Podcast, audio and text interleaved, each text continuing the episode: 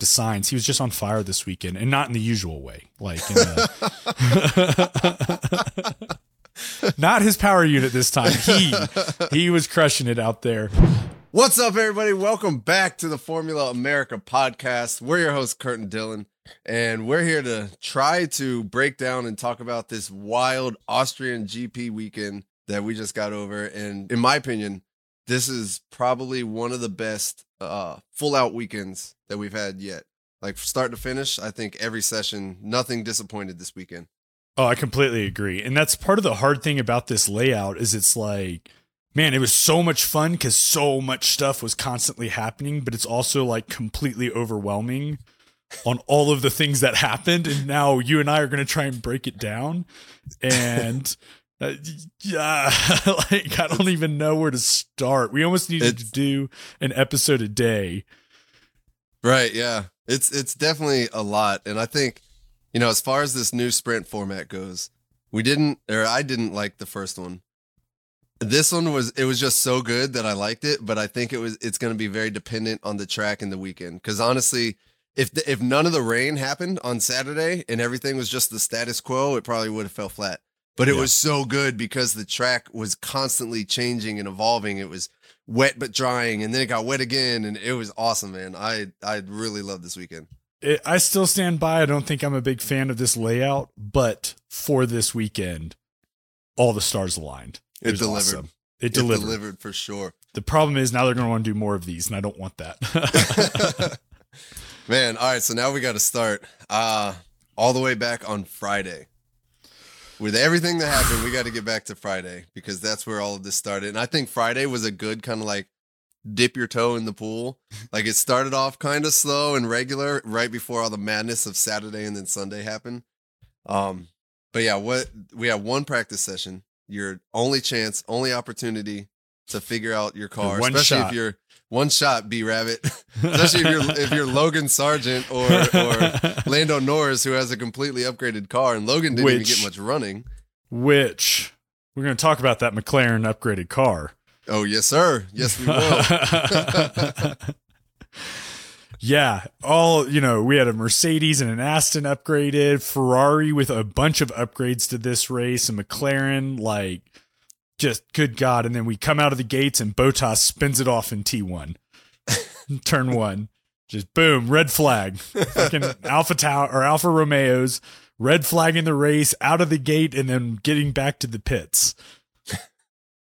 Which yeah. apparently there's talks now about if you red flag a race, it doesn't matter if you get back to the pits or not, you done. Ooh. Which yeah. After this with Alfa Romeo, both Alfa Romeos. Like, I don't really, uh, you know. Yeah. You red flagged the race, man. Like, yeah. You, you, sit on the sidelines. Yeah. go watch. Go watch from the pit wall. Yeah. Um. But then, dude, Q1 was insane. I made just a couple of notes. I, I my first note was, "Holy crap, is McLaren fast?" Yeah. Like, what's going on here? Yeah, it's, it's like I, I don't want to get too excited just yet because it is only Q1, but he was looking, Lando was looking pretty good, and Lando was the only one with the upgrades. Yep, and he was um, stacking so he, it up there. He definitely um, was. At the end of Q1, you know, and it's a pretty, you know, there was fun things. Times were changing, nothing overly crazy. You know, the first people to go out in Q1 were Tsunoda, Zhou, Sargeant, Magnussen, and DeVries. Nothing crazy. But then I saw something that not even the commentators said from first place to 20th place was separated by 0.94 of a second. Wow. That's All 20 crazy. cars were within one second of each other. That that's awesome. That's crazy. So and I mean that that kind of blows my mind just breaking that down a little bit. You know, the difference between making up a tenth of a second over two and a half miles is, is driver, not car. So how do we still have the status quo of the bottom five going out? Like, you know, uh, Logan Sargeant's time was the exact same time as Bottas's, but Bottas said it first. Like yep. that, that is what we're dealing with here is less than a second between the entire field. Yeah, that's crazy that a, a, a phenomenal car, Red Bull, and then a complete pile of dog crap like a Haas or something, or not in quali, but you know, like an Alpha Tauri or something, is separated by less than a second. Over two and a half miles. That's wild. So yeah. Um Q2, we start the track limits shenanigans. Dude, and they that started hitting quick and and quick, fast, and in a hurry. It was like track limit, track limit, track limit.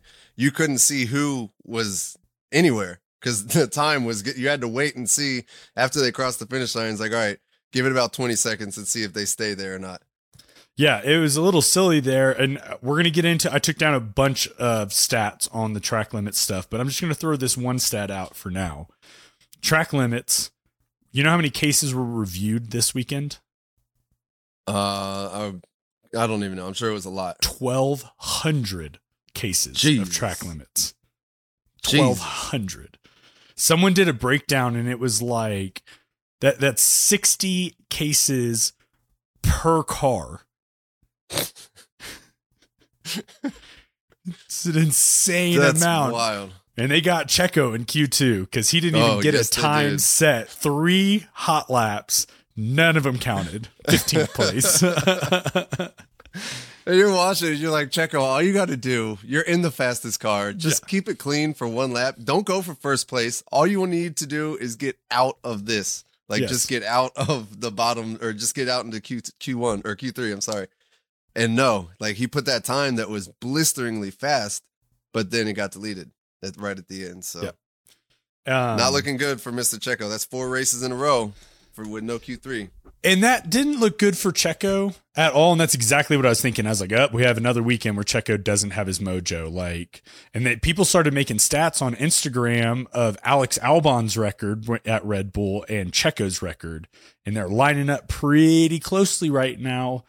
Um, but I was sitting there and I was like, man, I don't know if you can count this one. Like, it's on Checo, but as more and more track limit incidents happened, I think it probably saved him. I think that Yeah. there's going to be an asterisk next to this weekend. Yeah. It didn't Checo. it didn't happen. He didn't miss out on pace. He missed out like he had the pace clearly.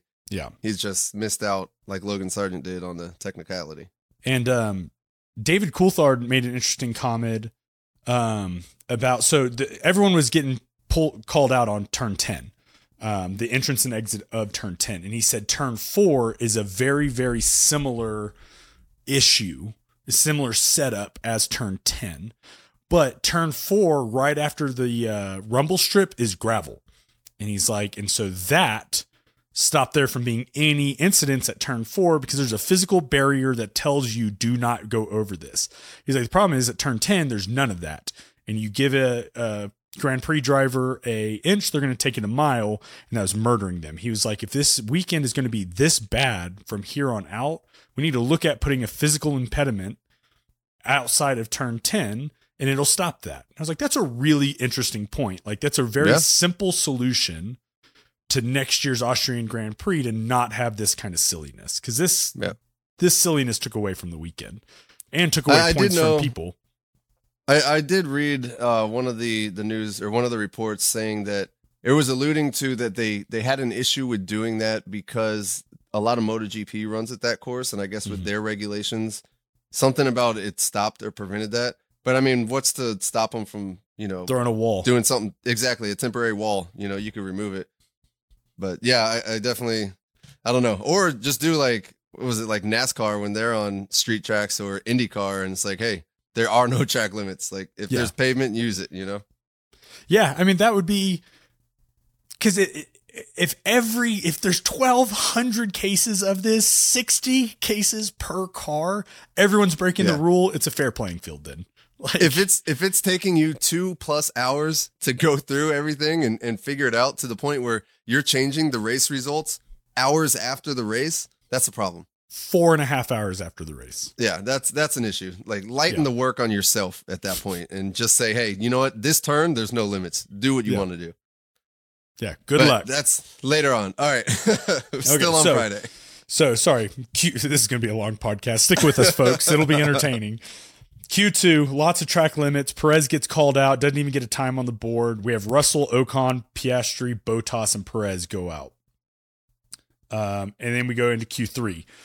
and Albon is split setting some blistering times in Q3.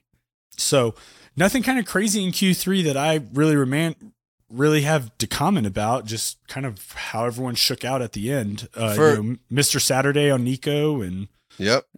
For me, the the big uh takeaway from this one, especially Q3, was that last lap for Charles Leclerc.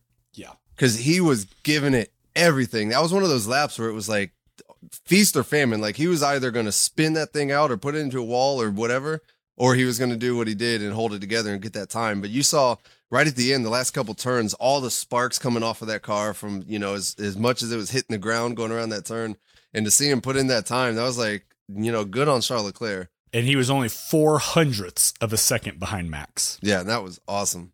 That was for me, great. that was like that was the highlight of Q3 was right, that right there. That and of course, you know, Lando P4 Lando So- P4, Mr. Saturday, Nico Hulkenberg P7, P8. I have it right here. P8. Um, but yeah, when Charles Leclerc was coming around those corners, I was like, he may actually take pole here. Yeah, it looked like it. It was there, four hundredths of a second. So we set the grid for the Grand Prix. We have Max on pole, Leclerc, and then Sainz. All right, so both Ferraris, Lando, Lewis, Lance Stroll out uh, qualified Fernando Alonso for the second time this year. Nico Hulk- Hulkenberg, Pierre Gasly, and Alex Albon P10. Pretty entertaining. It was great. So now we move on to Saturday. And Saturday we start out with the sprint shootout, which At I, Four me, o'clock in the morning. Yeah, for me, I I- you know watching Friday, I was like, all right, this is this is cool. Probably going to be a pretty standard weekend. Then I turn on the TV and I see the track is wet, and I was like, yes, here we go. Not only wet, but it was wet but drying. So now you you know that you're going to better. get exactly because now you're going to have to go with the strategy. What do you start on? When do you switch over? You know what's the what's going on there, and then you know it was it was it was awesome to see.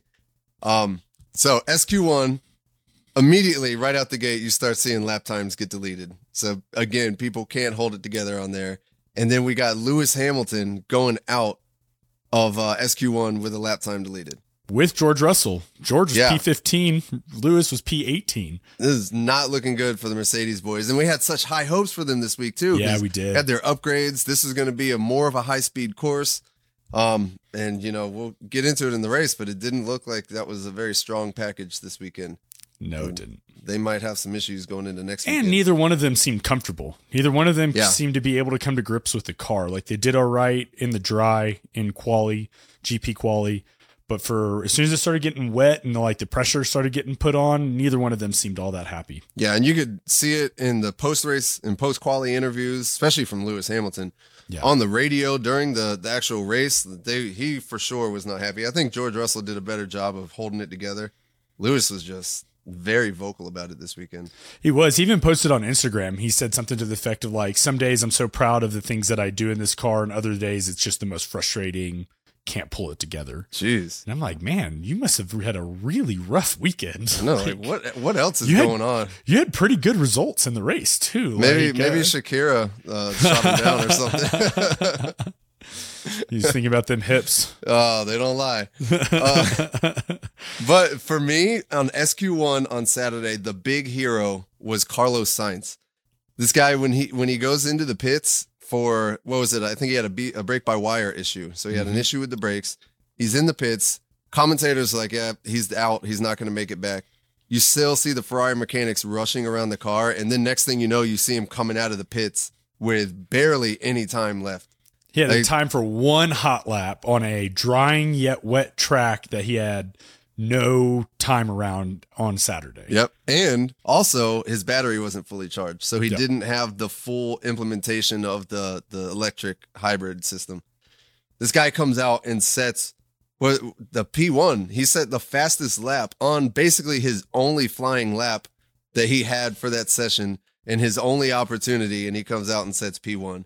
And I wrote down on here like he was 106.1. He set P1. Yeah, he's Yep. the fastest. On a changing track. He was the hero of the session. I think probably the first time I've ever said that. He was my hero that day. Good for him. And then we've got Checo P14. Yeah, again, a continuation of uh, not looking good for you this weekend, Checo. um, and I saw more of that stuff, Kit like his comparison to like points and positions and everything to Alex Albon when he was in the Red Bull is scary similar. You know, um, I wonder. I'd have. I want to look at that too because Checo uh, has race wins, which is one thing Alex Albon never had. Not this year. Not this year. What? Or he has got one win this year, which Alex in the past four races or five races, um, where they're doing the comparison to Alex. Oh, Alex, oh. like over the past five or something, it's super similar. Not over okay. the year, not over his career. It, it's just his most recent not doing well. You're only as good as your last race. Yeah, is very close to Alex. I was actually uh, kind of a tangent, but I was actually reading something this weekend. I think it was from Christian Horner saying that we remember when Lewis spun uh, Alex Albon? Alex was fighting for I think yes. P1 or P2. Yep. He, he said that when that happened, that's what took basically the wind out of Alex's sails, and he never. I mean, you could see it in the results. He was yeah. never able to perform again after that. Um, but yeah, he said that was the turning point for Alex, which I mean, we all saw it play out on live TV. Lewis even felt pretty bad for it. Yeah, that like, was a bad one. I think Lewis knew exactly what he just took away from that dude, and he, I think he felt pretty bad. just ruined this man's career. Sorry, uh, mate. yeah, right. okay, uh, SQ2. The the main thing that I wanted to take note of for SQ2 was the Haas. So first off, you had Nico Hulkenberg running over a tire in the pits. Did you see that when he went to lead the no. pits? So his his front left tire guy was sitting there holding the tire that they just took off as Nico went to pull out of the pits. Nico turned to the left, his left rear hits the tire that the mechanic is holding, and the entire car goes up, like throws the left end of the car in the air, slams back down, and he keeps going. And they're talking. I completely to, missed that. they didn't. They showed a quick replay of it, and they're talking to Gunther, and they're like, "Hey, is the the mechanic okay?" And he's like, "Oh yes, he's okay. It's okay." I had to call Gene. Gene, we ran over another mechanic. uh, but but then the Haas's putting on a great performance. Both of the Haas's made it through, which is awesome to see. We getting to the point where we kind of expect it out of Nico now. But to see K Mag also putting in those yeah. times is pretty awesome too. To see those, I just don't understand what it is with these Haas's, man. They're they're so bad on their tires that if it's like a few laps, you're fine. But after that, the tires are just gone on these cars. Yeah, it uh, their race trim is atrocious.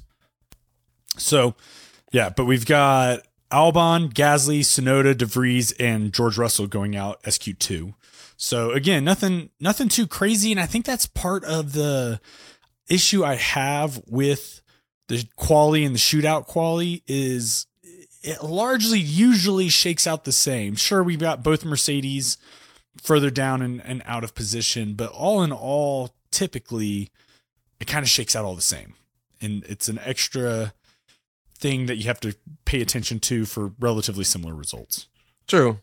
True. But I like the fact that it was raining, so there was a little bit of variance this time. Um, yeah, variance with Lando Norris coming out in P3. Yeah, Lando Norris P3, Hulkenberg P4. It was it was awesome, man. Uh, those are some good shakeups. And then just to see Hulk and Norris on the second row for the sprint, yep. that's what, what I was excited for to see what could happen. Even though I, I you know, realistically, neither one of them are going to really put pressure on the Red Bulls that much, or so we thought until later on we got to see what happened with Hulkenberg. Yep. But yeah, SQ or the the sprint quali shootout, whatever the hell they're calling it these days. That was it was an entertaining time. It but was. for me, the highlight of Saturday was that sprint race. That was like edge of my seat, biting my nails the entire time. No, it totally was. I've got good notes on that because it was a ton of fun and they're half scribbled because of everything going on.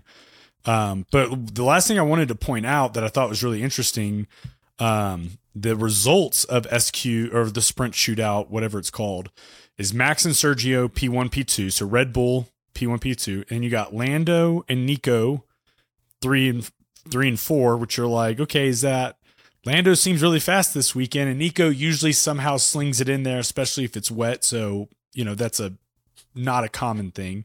But then you have both Ferraris and you have both Astons, and then you had both Mercedes down in the bottom. Is this the new pecking order?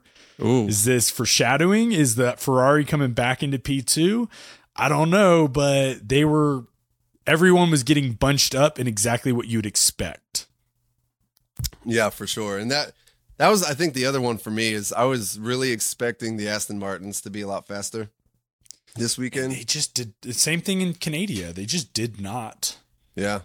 It's we'll see. Maybe it uh in Can Canada, I thought it was maybe like a one off, but we'll see what happens next weekend. Next weekend's gonna be the true test because that's a, a you know Silverstone is one of those courses where super fast, super high speed turns. So we'll we'll get to see who really has the fastest car. You think Max has PTSD from Silverstone? I From Lewis putting him in that wall at 140 miles an hour? I don't think so. I, I feel like Max is one of those guys that's just so focused on the next, you know, the future or whatever. I don't even think he he probably doesn't even remember it. He well, for one, he probably got the crap knocked out of him when he hit the wall. Dude, I just remember that because they had it was one of the few. Usually they like kill the radio and everything immediately till they know everyone's okay, but they didn't on that one. I just remember Yeah. hit the wall and then immediately the little radio box comes up and they're like, "Max, are you okay?" And all you hear is, "Oh, oh." Yeah. And you're like, You're like, damn, that was a big one. okay, the race, the race, the sprint, the sprint. which we had a slight slight change up from the shootout because Leclerc got an impeding penalty and got dropped three places, He did, he did. and we have and now we have rain. We have rain, an incredibly wet track, and Bottas on mediums back in P19. He's like, you know what? I like driving on ice. we'll see what this does. I was I like looking at it, and it's like the green eyes and then the yellow M. Like, hmm, is that right? Everyone, uh, it, and you know, the commentators had a great point. They were like, "You're already in P19. Like, go do the formation lap, come into the pits if it's not there. But like, Yeah. you could be a hero here, and uh, no, you are not. he definitely was not. But hey, good on him for trying something. Yep, it just didn't, you know, didn't work out. Um, and then, dude, the start of the sprint with Max and Checo. Oh my god! I was sitting here screaming. I was like, "Oh my god!" When they started and Checo squeezed him off of the track, put him into the grass in the wet, I was like, "This guy came to play. He is not messing around anymore." This is a bold move, Cotton. I'm gonna put the number one daddy's favorite into the wall right here. it's like you will love me, father. or not. No, Turns out the answer was not. And But my man. favorite part of the whole thing is we get to turn like three, and Max is not playing around. Yep. And he passes Checo, and you can tell Max is angry, which is great. I love angry Max driving. It's the best Yeah. thing ever. But all of a sudden, you get Checo over the radio going, What's up with Max? What do you mean, what's up with Max? hey there, number two. You just put number one in the wall. What's up with this guy? This guy's crazy.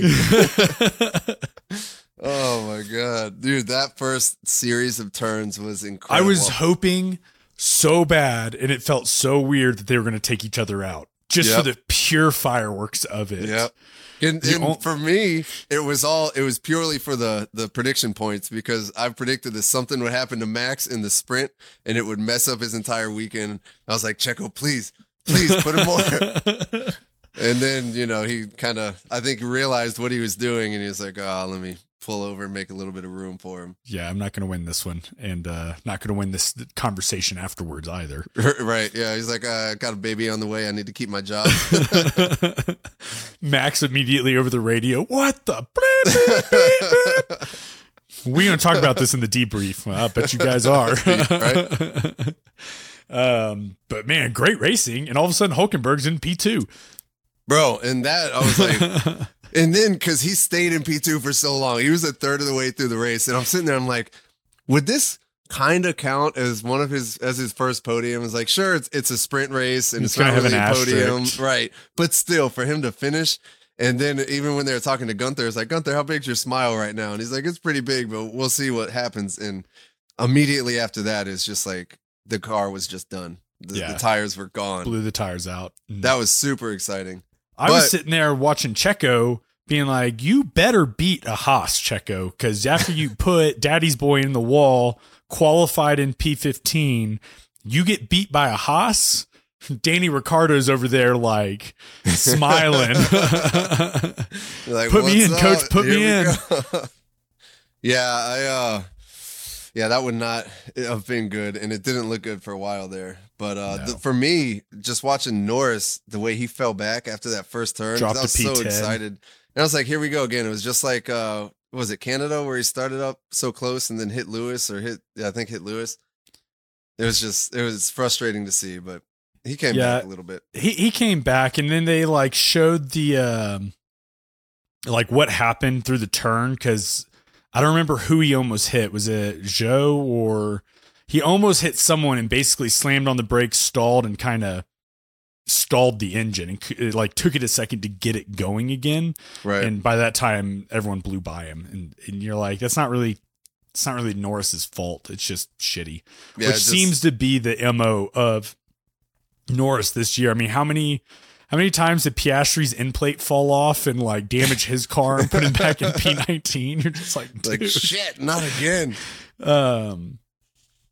But yeah, and then we got, but because he was down there on lap seven, we had Lando, Leclerc, and Ocon like fighting it out, and it was awesome. It was great racing. Yeah, that was awesome. It was like lap 13 through 15. They were just going back and forth.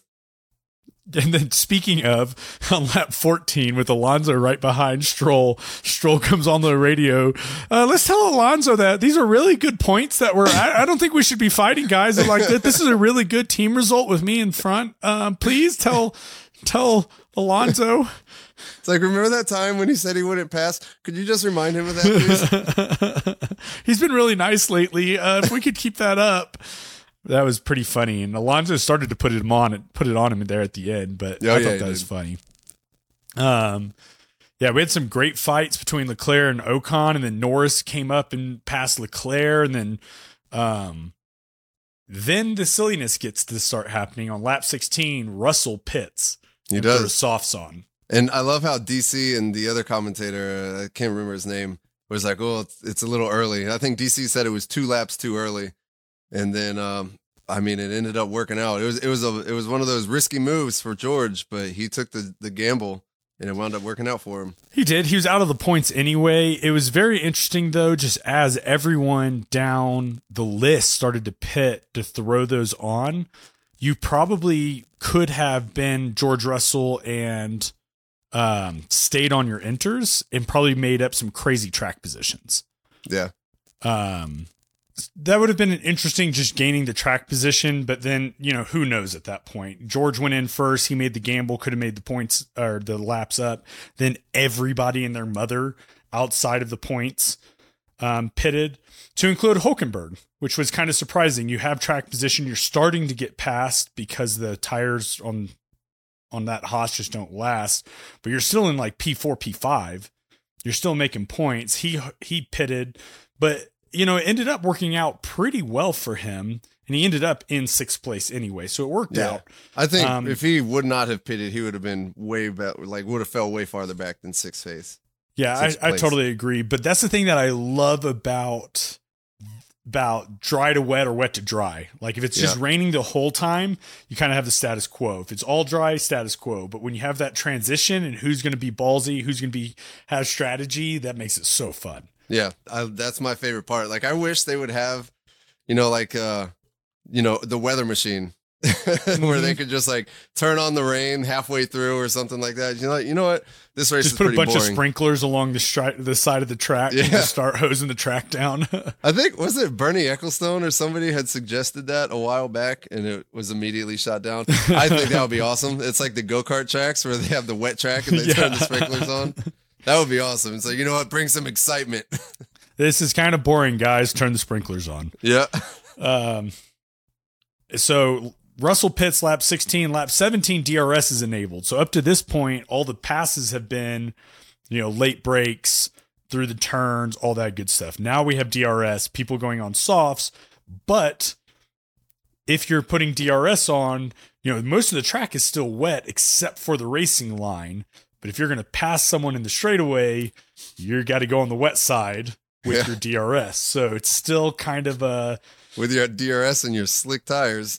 yeah, it's a bold move, Cotton. We'll see how it plays out, and it, it you know largely played out pretty well for everyone. Um, Russell passed Hamilton. Um, we I can't even read who passed Leclerc based on how I wrote. Is this supposed to say Hamilton? Did Hamilton pass Leclerc? I don't know. I can't read my handwriting. there was so much going on. It was so much fun, and by lap 21, Max is 17 seconds Oof. clear of everybody else. Yep. 21 laps, 17 seconds on a track that's lap time is only a minute. Like, This dude's on almost- another level. yeah, he's almost a fifth of a track ahead of everybody else on But- inters, and he's still setting faster times than George Russell on the slicks. That's true. Also, lap 21 is where you got that awesome Hamilton, Bottas, Leclerc, Albon battle Yes. that was going on between the four of those guys, which is awesome to see. Hamilton and Bottas back again. the Yes. boys are back together. I wonder if they think that as they pass, through, they kind of wave? at I each imagine other? they do. 'Cause it's just like with Leclerc and Norris. Or I'm Yeah. sorry, uh, Sainz and and Norris. Sainz. Yeah. Yeah, Hamilton just has lots of pictures of Bottas naked in springs and waters. Just on it on the inside of his dash, like some of the Yeah. cars, they have the track Aw. right there. It's just Bottas's ass. For those of y'all that don't follow Formula One that uh, often, go ahead, just go Google Bottas taking pictures in water. He's always naked. Um, lap 23, Sh- Alonso decides that he's not going to be so nice to Stroll anymore and starts kind of putting it on him there. And I don't know. I'm trying to like, Alonso's a strategic thinker. He's kind of the Darth Vader of all of this. He might be playing nice, but I'm curious why he waited to that point to start pushing Stroll. I wonder if it was to show that he can, that he is being nice, and that, you know, I, I wonder, he's playing chess. I haven't figured out what his move is yet, but he's, Alonso does everything for a reason, and he Yeah. was really putting it on Stroll the last two laps. He didn't manage to pass him, but I'm curious if he just wanted to show that Papa Alonso still got it. Yeah, that's what I was thinking too. Because those last two laps were that was the best battle going on at like anywhere on the track, probably for the whole race. And for me, it was just like it. It seemed like he was pressuring him so hard, like he he almost assumed that this is Lance. He's gonna make a mistake. He's gonna go off into the grass or something. And like Lance that. didn't. He didn't, man. He held it together with a ton of pressure. If you got Alonso, Fernando Alonso in your mirrors all over you, and you're still able to get your braking points, you're not locking it up, going deep into the corner or anything like that. Good on him, but I would venture to say that he only probably had about two laps of that concentration in him Yeah. before the cracks started to show. So he got there right at, you know, any more laps, he probably would have went off the track or something. I totally agree. I am curious though, did that help Alonso's position? Does Alonso's position need help? Because I think that helped Lance. I, Clearly- yeah, Lance needs help. Clear, clearly, Alonso was putting the pressure on Lance, but Lance dealt with it very well and like a good Formula One driver. Yeah, I Like you think- said, it wasn't going to last long. I think it would have been detrimental to Lance if he had locked it up and Alonso had gotten past him. Yeah, Lance Lance, kept is it already together. he's already in the hot seat, and I think this weekend kind of alleviated a little bit of that pressure, maybe. But I mean, it's a long season, so who knows what's going to happen for the rest of the year? Yep. But um, lap 24, we still have good races going. Um, I've got, I don't even know what all my notes are. Um, I've got lap 24, Max is 21 seconds ahead. Hulkenberg passes Norris up to P7. Then I've got Russell v. Ocon, Russell down 0.009. Nine thousandths of a second. That was right there. They didn't even they caught it late too, because they're like, "Oh my god, what's happening?" like at the start, and you see Russell almost passing him right there. Nine thousandths. That's that's close. that is so close. they were talking i saw this thing um uh the other day he was talking about formula one drivers blinking. They were doing a study on max and how he doesn't blink nearly as often as normal people do. They're talking about it down a straightaway in an f1 car when you're doing 200 plus miles an hour you're blinking however many milliseconds that is translates to about 30 yards traveled. Oh wow. and so they're like, these guys have to be strategic in when they blink because you're going so fast, you travel so much time in those milliseconds.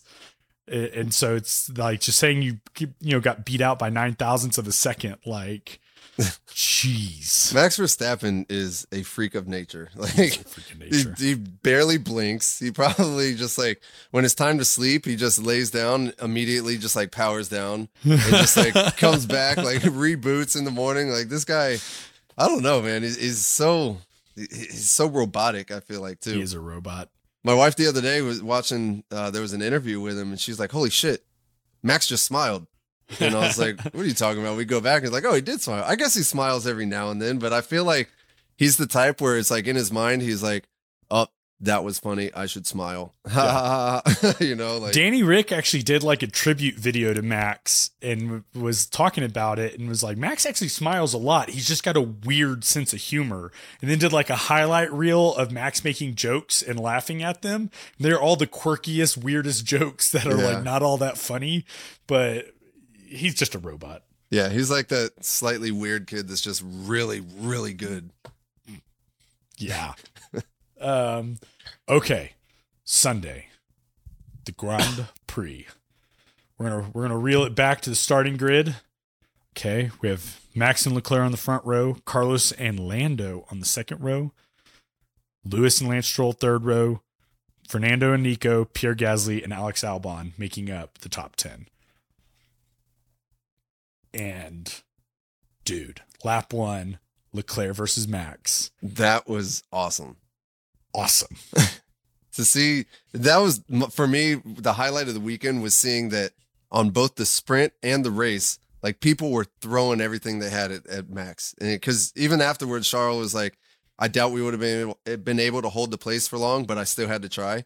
So to see that they're like not just laying down and being like all right max is going to go let's fight for p2 man charles leclerc was so aggressive on the first He few was. turns there those lunges that he was sending into the corners from the outside of the turns too that was awesome. It was great, and it was it was great, clean racing where they left room for each other. They allowed it to happen. They didn't close the door overly hard and like make the other guy hit the brakes. It was just good racecraft. It was. It was awesome to watch. It was so cool.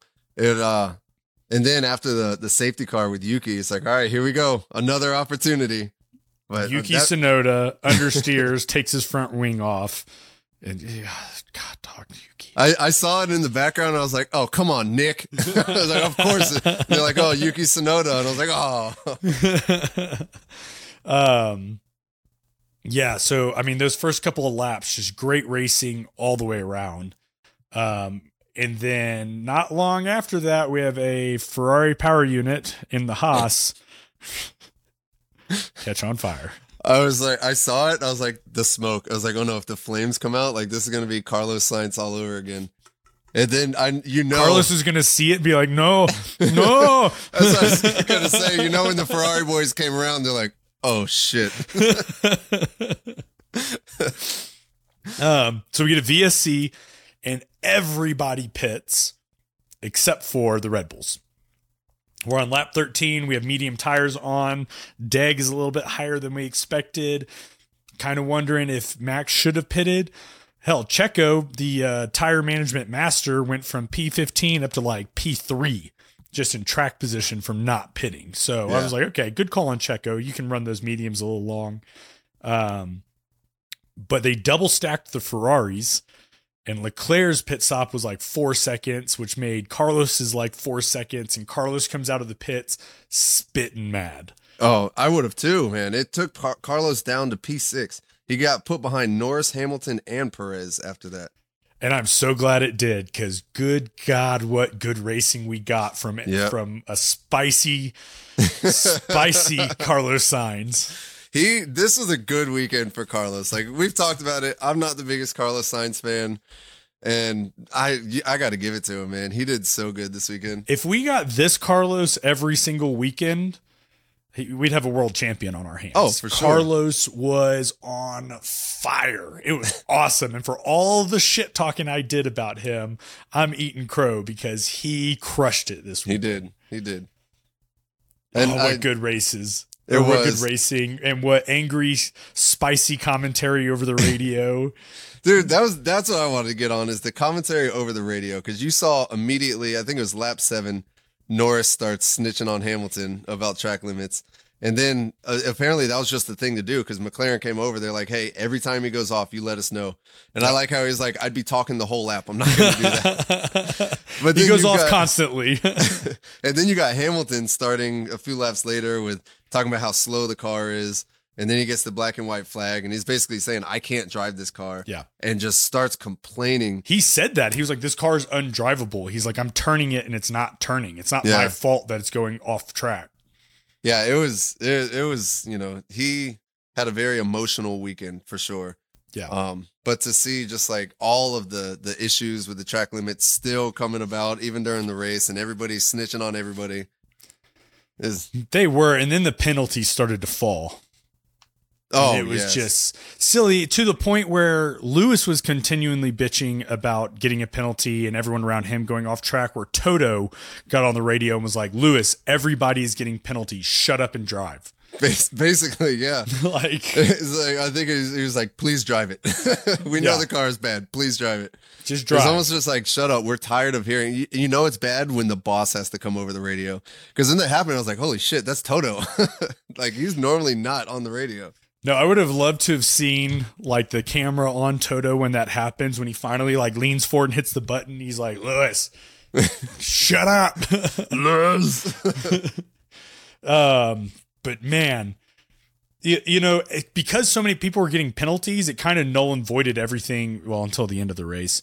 Um, but Sainz was passing people. There were so many good battles going on. I can't even like write them all down from the front to the back. There was just constant passing in battles. is great.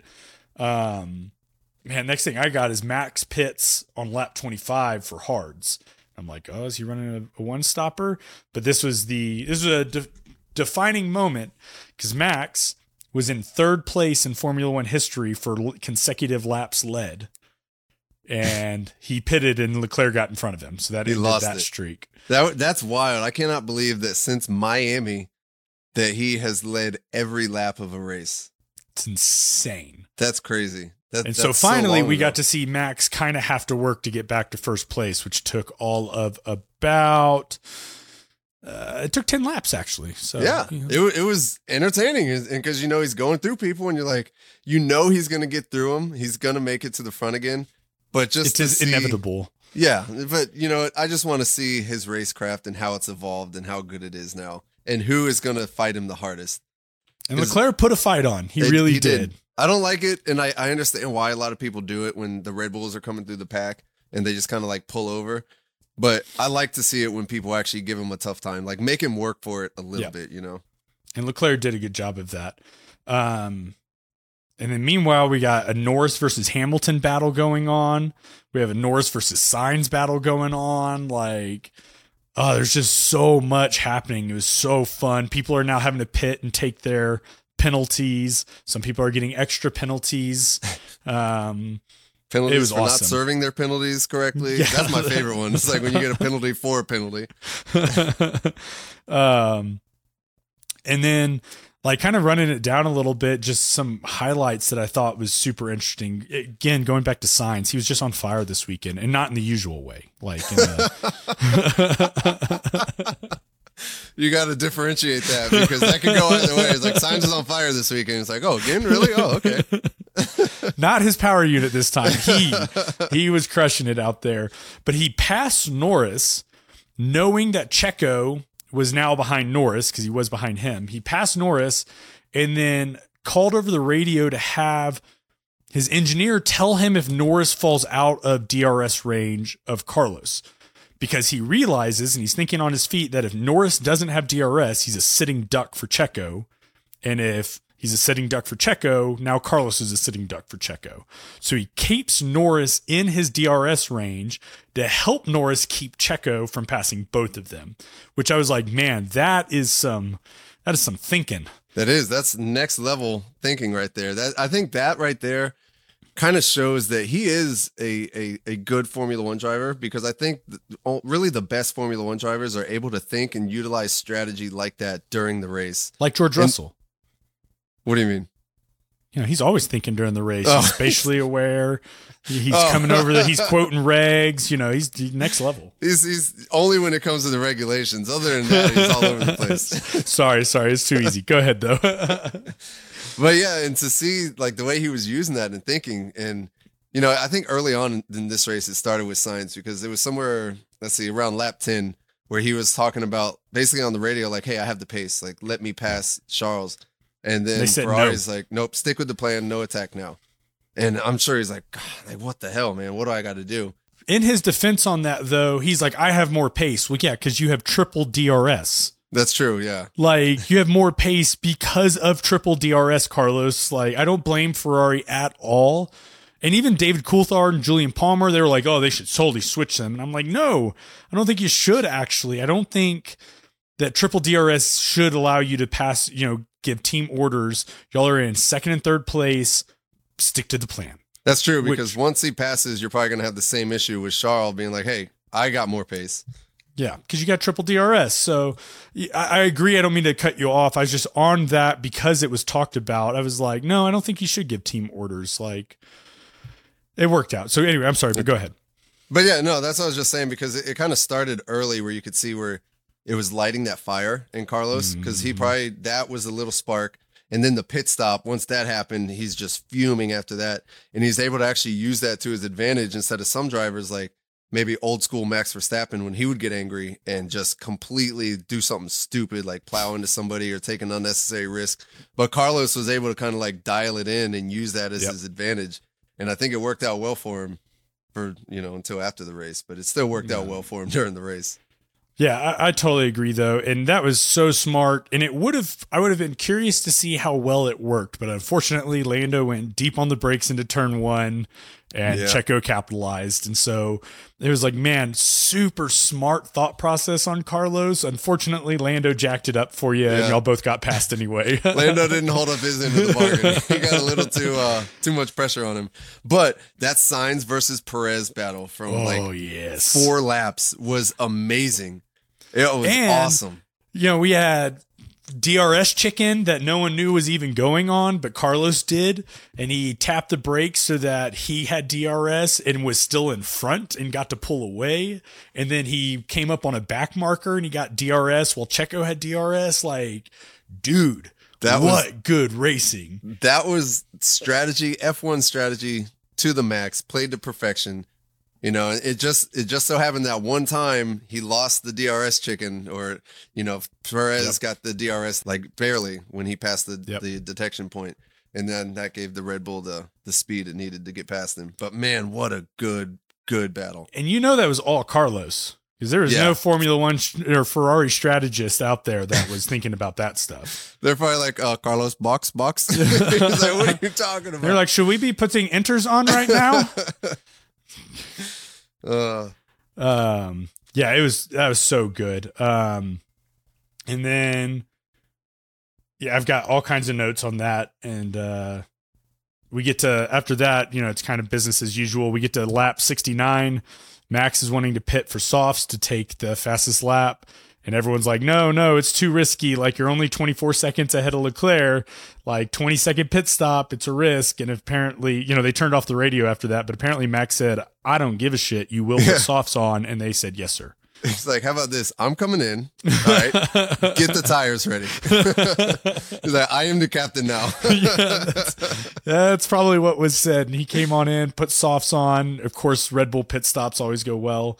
Yep. Probably just jinx the shit out of them, but that would be entertaining. and uh, Max takes off and sets the fast lap. Man, perfect weekend for Max. He won this race by, what was it, like 29 seconds? No, because he pitted. He was 25 seconds ahead, and then he pitted through the softs Yep, on. right. So he didn't Five finish seconds. that far ahead, but that's because he threw a pit stop in there. Finished five seconds. I think uh, even the commentators, DC, and then we're talking about it when Charles Leclerc is coming around and Max comes out of the pits and Charles can see him. But like, don't get too excited because Yeah. this guy's Max Verstappen on a fresh set of softs and just watch him disappear into Yeah. the sunset, basically. Bye. Um, what a great race. And I know we're missing so many details and good battles. There's just like too much to unpack. There, there was. It's one of those where it's like you can still go back and watch the highlights and things like that and just be like, this is still entertaining because there's so much, like you said, so much going on. There's no way to focus on everything. Great weekend. Great, Great weekend. weekend. So, four and a half hours post race, we get some uh, some news Yeah. that it took four and a half hours for them to for the stewards to review all of the track limit infringements, and additional penalties were handed out. Sainz went from P4 to P6. Lewis P7 to P8, Gasly P9 to P10, Ocon P12 to 14, DeVries 15 to 17, and Tsunoda 18 to 19. Hmm. Russell and Zhou Yu were the only two not to get black and white flagged during the race. And 83 penalties were handed out in total, Jeez. And with I a think- maximum one being handed to Ocon of a 30 second time penalty That's what I was about to say. for I think nine infractions after he got his first penalty. I was about to say I think half of those penalties are for Esteban. it's ridiculous. It's just oh my gosh. So huh. okay. I've got a few thoughts that are quick. Is Ferrari out of the midfield and secured them their position back as a P2 fastest team this Ferrari on this track was fast. with these upgrades? Yes, it was looking good. So I think that next weekend is going to be a strong outing for Ferrari. We'll see once we get to another low speed, high downforce track if it still reigns true. But I would say off of this weekend's performance, it looks like Ferrari made a huge step forward, more so than some of the other teams. Is McLaren going to be a top four team? See that one? I'm not sure. So the McLaren car was much faster, right? It was much faster than it was a couple weeks ago. But you got to see that it's still lacking a little bit of the top speed. So I think that they might have some struggles next weekend. But on the flip side of Ferrari, when we get to a slower track, they might be a little bit more stronger. And they also, don't forget, they have more upgrades coming after the summer break as well. Um, But it's a huge step in the right direction for McLaren. And so glad to see my boy Lando back Yeah. up in the top P four, bro. P four after you know got Oh, his penalty. Even even he was like on the radio. He's like, "Oh, it's good to be fighting with some faster cars." Yeah. now we just got to get him for Oscars so we can. I want to see what this kid can actually. Yeah, I'm do. curious because I think he ended up in what P nineteen. No, because that was Yuki. Because you know, uh, Uh, he was Oscar, P sixteen, Yeah, he was way down the chart. but he he had some good. Some I've seen some good racecraft out of this Yep. kid. He had he like bulldozed his way past Alexander Albon the day before on the sprint. Um, but I want to see him in a, a comparable car, and you know actually fighting up there for like a P six or something like that. totally agree. Heroes and zeros. All right, you want me to start, or you want to start off on this one? Take it, man. You're excited. Go for it. All right, I'm gonna start I bet off we're gonna the- have ex- identical heroes. So I'm gonna I'm gonna start with the zeros. okay, okay. Okay, so my first zero that I'm gonna go with is Lewis Hamilton. Man, as much Ooh. like as much of a Hamilton fan I've become this year, he he was such a a whiner and a crybaby this week this entire weekend. And look, I get it. He's a a massive competitor, and it's gonna affect you negatively when you're driving a car that's not competitive. Especially not as competitive as you thought it was going to be or hoped it would be with these new upgrades. But man, a lot of that stuff you got to keep internal with the team because you saw all of his post quality and post race interviews. He's very negative. You know, as a leader in the team, you got to put on a strong face sometimes. And just the way he was just completely whining about the car, especially over the radio and all that. You know, for me, I was gonna say Mercedes because they kind of took us. They weren't as fast as we expected, but he overshadowed it, in my opinion. Love the guy. I'm a Lewis Hamilton fan now. Just this was not a good Yeah. performance. He was very emotional this weekend. Um, maybe it's this time of the month. I don't know. Uh, my second zero, I'm gonna go with, and I went back and forth on this one. I don't know if I'm kicking a guy while he's down, and compared to his teammate, he wasn't that bad this weekend. But I'm gonna go with Nick DeVries. You know, GP quali P20, sprint quali P14, sprint P17, and then P17 in the race. Even though he finished higher than Yuki, I just, I don't know. I'm just maybe I'm just not a huge DeVries fan. He, only finished higher than Yuki because Yuki was in the back being shot by the uh, stewards and penalties. uh, and then uh, for my final zero, I'm going to go with the track limits. That's Yeah. got to be a zero for me, man. To the point wh- when you have 1,200 uh, infractions that you have to go over and review. And that's 83 problem. penalties doled out. Yes, that is a that's a huge problem. There's no reason that they should be taking four hours after the fact. The only reason I found out about the um the the the after the fact penalties being applied was because I was on Instagram and I saw two posts by Lando Norris. The Yep, first one was thing. him holding yeah number five, and then the next one was him holding up the four fingers, and I was like, "What's happening?" And then I read the caption. Yep. Um, but yeah, those track limits, man, that's that's wild. Race control is making them making way too much work for themselves. Yeah. They got to do something. Just get rid of them on that turn. That's my that's what I say. Yeah. So mine are uh Alpha Tauri as a whole. Um terrible, terrible outing for them. We're gonna get to it in the predictions. I was expecting them to do fairly well this weekend, or at least Tsunoda. And uh, just absolutely worst team in the field this weekend. It was bad. And Um, you know, with the news that came out with them, they notice it too, and they're hopefully going to do something about that pretty soon. Yep. Um, my second one's Ocon. Um, everyone was getting penalties. Ocon got by far the most, and I understand that everybody's getting these penalties, right? But it is also on you as a race car driver to keep it within the lines. If you need to Mhm. slow down a little bit to not get 30 seconds worth of penalties, you need to do that. And This this, was- is his second time this season getting he's the this. most penalties. Yeah. Yes. It is that is on you solely as the race car driver. And and I hate to kick the man when he's down, but uh not not cool. You got 10 penalties by yourself. Yeah. Like you said, of the 83 penalties, you have 10 of them. like you said, everybody got penalties, but you got a lot of penalties, homie. Yeah. like a lot. And then my third one is the stewards. Um, across the board as a whole this year, I think that they've really not been holding up their end of the bargain. Um, I think that there's been some pretty silly inconsistencies, and and this was just ridiculous this weekend. It kind of takes away from the racecraft. It does. And one thing I was thinking, could you imagine? It's a, a kind of an outlandish scenario, unlikely scenario. But imagine being Nico Hulk- Hulkenberg, right? If he say something crazy happens, winds up on the podium, first time in his career, finally gets on the podium. Four hours after the race, comes back that oh he actually went a couple millimeters off the track. 10 second penalty, you know, you're down in P4, P5 now. Could you imagine what would happen? Like, that's terrible. There's, you know, again, it's they got to do something about that. Yeah, it- that was unnecessary. It really was. Heroes. All right. So heroes, I'll start off with the one that we probably both have. Max Verstappen. And this I guy don't have him. Oh, okay. All right. Well, let me dive into this a little bit. Max Verstappen again has a perfect weekend, maximum points scored, first place in every single session and the fastest lap. It's like this guy, we've said it before, he's driving on another level and it's like he's unlocked, you know, some some I don't know, he's unlocked some achievements that other people just don't have access to for some reason. And this guy, I, I really believe he's going to go down when it's all said and done as one of the greatest drivers ever. He's not. He can't put a foot wrong right now. I uh, th- I had this thought the other day. I'm going to bring it up now, and it'll be a teaser, so people will come back and listen. I think we need to do an episode on is Max Verstappen the next Michael Schumacher, the next Lewis Hamilton, the next Ayrton, Ayrton Senna. Senna. Good job.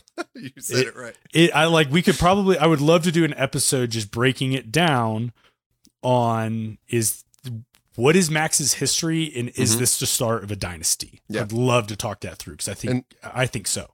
The thing I always see is that oh, he's in the fastest car. I don't care. That that doesn't mean anything to me because Checo's in the same car and look what he's doing. Right. and Max has been in that car since 2016. I mean, he was in Toro Rosso and then into Red Bull. Like, and Red Bull wasn't much back then. They were Mhm. competing, but they weren't anywhere near the level of Mercedes. And, And- like every good driver, Lewis Hamilton did the same thing in Mercedes. Yep. That car would not be what it is today without Max Verstappen. So let's table that. I'd love to do a conversation about that. But yeah, I, I agree with you. He's not on my list, but I 100% agree with you. Okay. Um. All right. So my next hero, I gotta go with the Spaniard man, Carlos Sainz. He even though he got dropped down after after the fact with those points, I I'm very impressed with the guy t- this weekend. So good for him. 100%. And then uh my last hero, I got to give it to my guy Lando babyface Norris putting it up. He had a great weekend, a great results all around. Even got the the driver of the day. I got to give it to the guy. Good on him. I completely agree. So I've got Sainz and Norris both on mine. Nice. Um, my hero that is a bit of the oddball is Checo Perez. really? For being down on his luck, knowing the mental game that is Formula One, for qualifying terribly, for everything that's happened this weekend to come from P15 to P2 is I, I think should be a feather in his hat. And I think it should be pointed out. We've been shitting on Checo a lot, and you're only as good as your last race. Well, this was a great race to be as good as. P15 to P2, a lot of good battles, a lot of good racing, good racecraft, tire management, the works. Um, I, I, I got to give it to him. Uh, and coming back from an illness. I'm too. sorry, P3, not not P2. Leclerc was in P P2. I don't want to take that away from Leclerc. P3. Um, a- a great job though. Yeah, yeah, coming back from an illness too, and from when you see the the GP quali from Friday, the interviews afterwards when he got what was he P uh, 18, 19, Yeah. whatever.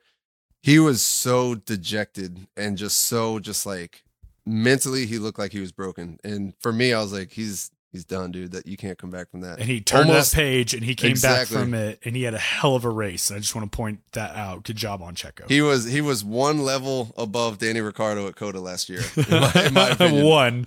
just one and he was able to come back so good for him i agree he should be up there he's definitely one of them and i would like to say an honorable mention for hero this weekend i think should go to nico hulkenberg Yeah, you're right. he he the things that he did with that haas it's incredible put this man in a good car i want to see what he's actually capable of because he's actually a really good driver He did a good job. Okay, so Kurt, it is time for Let's our predictions.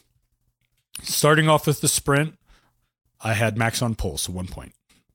okay for my sprint i had uh alonso on pole so Zero points. that's a zero for me you don't have to say that i already know P1 through P3, I had Max Alonso Checo, which it went Max Checo Sainz. So I got one point. Mm. I had Checo. Uh, yeah, Checo, Alonso, Hamilton. Zero points. I don't know if you know this, but you're not doing well so far. Yeah, I, I got it. Zero points. I'm well my aware. wild of my card was a Ferrari DNF, which did not happen. It did not. My wild card for the sprint was Yuki Tsunoda in the points. You had him, yeah, in top eight, I and said- he I was in sixteenth. Yeah, so I don't get any points for that. No, no, No. no, you don't. For the Grand Prix pole, I had Max. Grand Prix pole, I had Fernando Alonso. No, Grand Prix. No, you had Max on no, Grand Prix Grand. Prix pole. You switched it up on me. Grand Prix pole, I had Max. Yes. Yes. So we both got a point there. Yay. Podiums, I had Max Alonso Hamilton. It was actually Max Leclerc Checo. Okay, So- so I had Alonso, Hamilton, Leclerc. So since I had Leclerc lower than he actually was, is that like half a point for me? No, no, you get nothing. It's an all or on. nothing game. My wild card was Yuki Tsunoda top eight finish. Yuki Tsunoda came in P19, just above the Mm. DNF. All right, so I, I want to say something. My wild card was Logan Sargeant would be in the points. All right, Logan Sargeant had a hell of a race. Okay, he was Hell of a race all the way in P13. That's good. That's good. Oh, so I got four points this weekend, and all of them were for Max on pole and Max in P1. I told you, man. That's automatic at this point. All right, so I, I got one point this weekend, but I, I would like to say that if you listen to the intro of the last podcast, I said that if I was a betting man, I would predict that this is going to be an entertaining weekend. And I, we also said- say that every weekend, though. but I specifically said I predict, which means that was a prediction. so I'm going to give myself a phantom point that's just going to exist on the side. It's one that makes me feel better about only getting one point. what Oh, a great man. weekend, man! And I am even more excited for Silverstone. So Silverstone, two years in a row, has been one of the highlights of the season. Um, and so I'm super pumped for that. Last year, a lot of people said it was the best race. I agree. It was, it was top three, I think. Um, man, I, I hope that it holds up. I'm sure it will. You got a couple home teams going in. We've got three British drivers that are there, and it's a it's a fast traditional, probably one of the best circuits on the calendar, and I'm super pumped. Other than COTA. Other than COTA, of course, of course, one of the best, not doesn't best. have to be said. All right, brother. I think that's uh, I think that's going to be a wrap on this one. If anyone's still listening, I know this is probably one of our longest ones yet, but there was a lot to go over. There And was. Like you said, we missed a lot. But if you like this podcast, make sure you leave us a rating and a review and share this with a friend. And we will be back in a couple days for the Silverstone prediction pod, which I'm ready. I'm excited. All right, man. Well, that's it for this one. So, on that note, Stay classy, America. see you next time. You didn't hit record. We would not, we would not put out a podcast this week.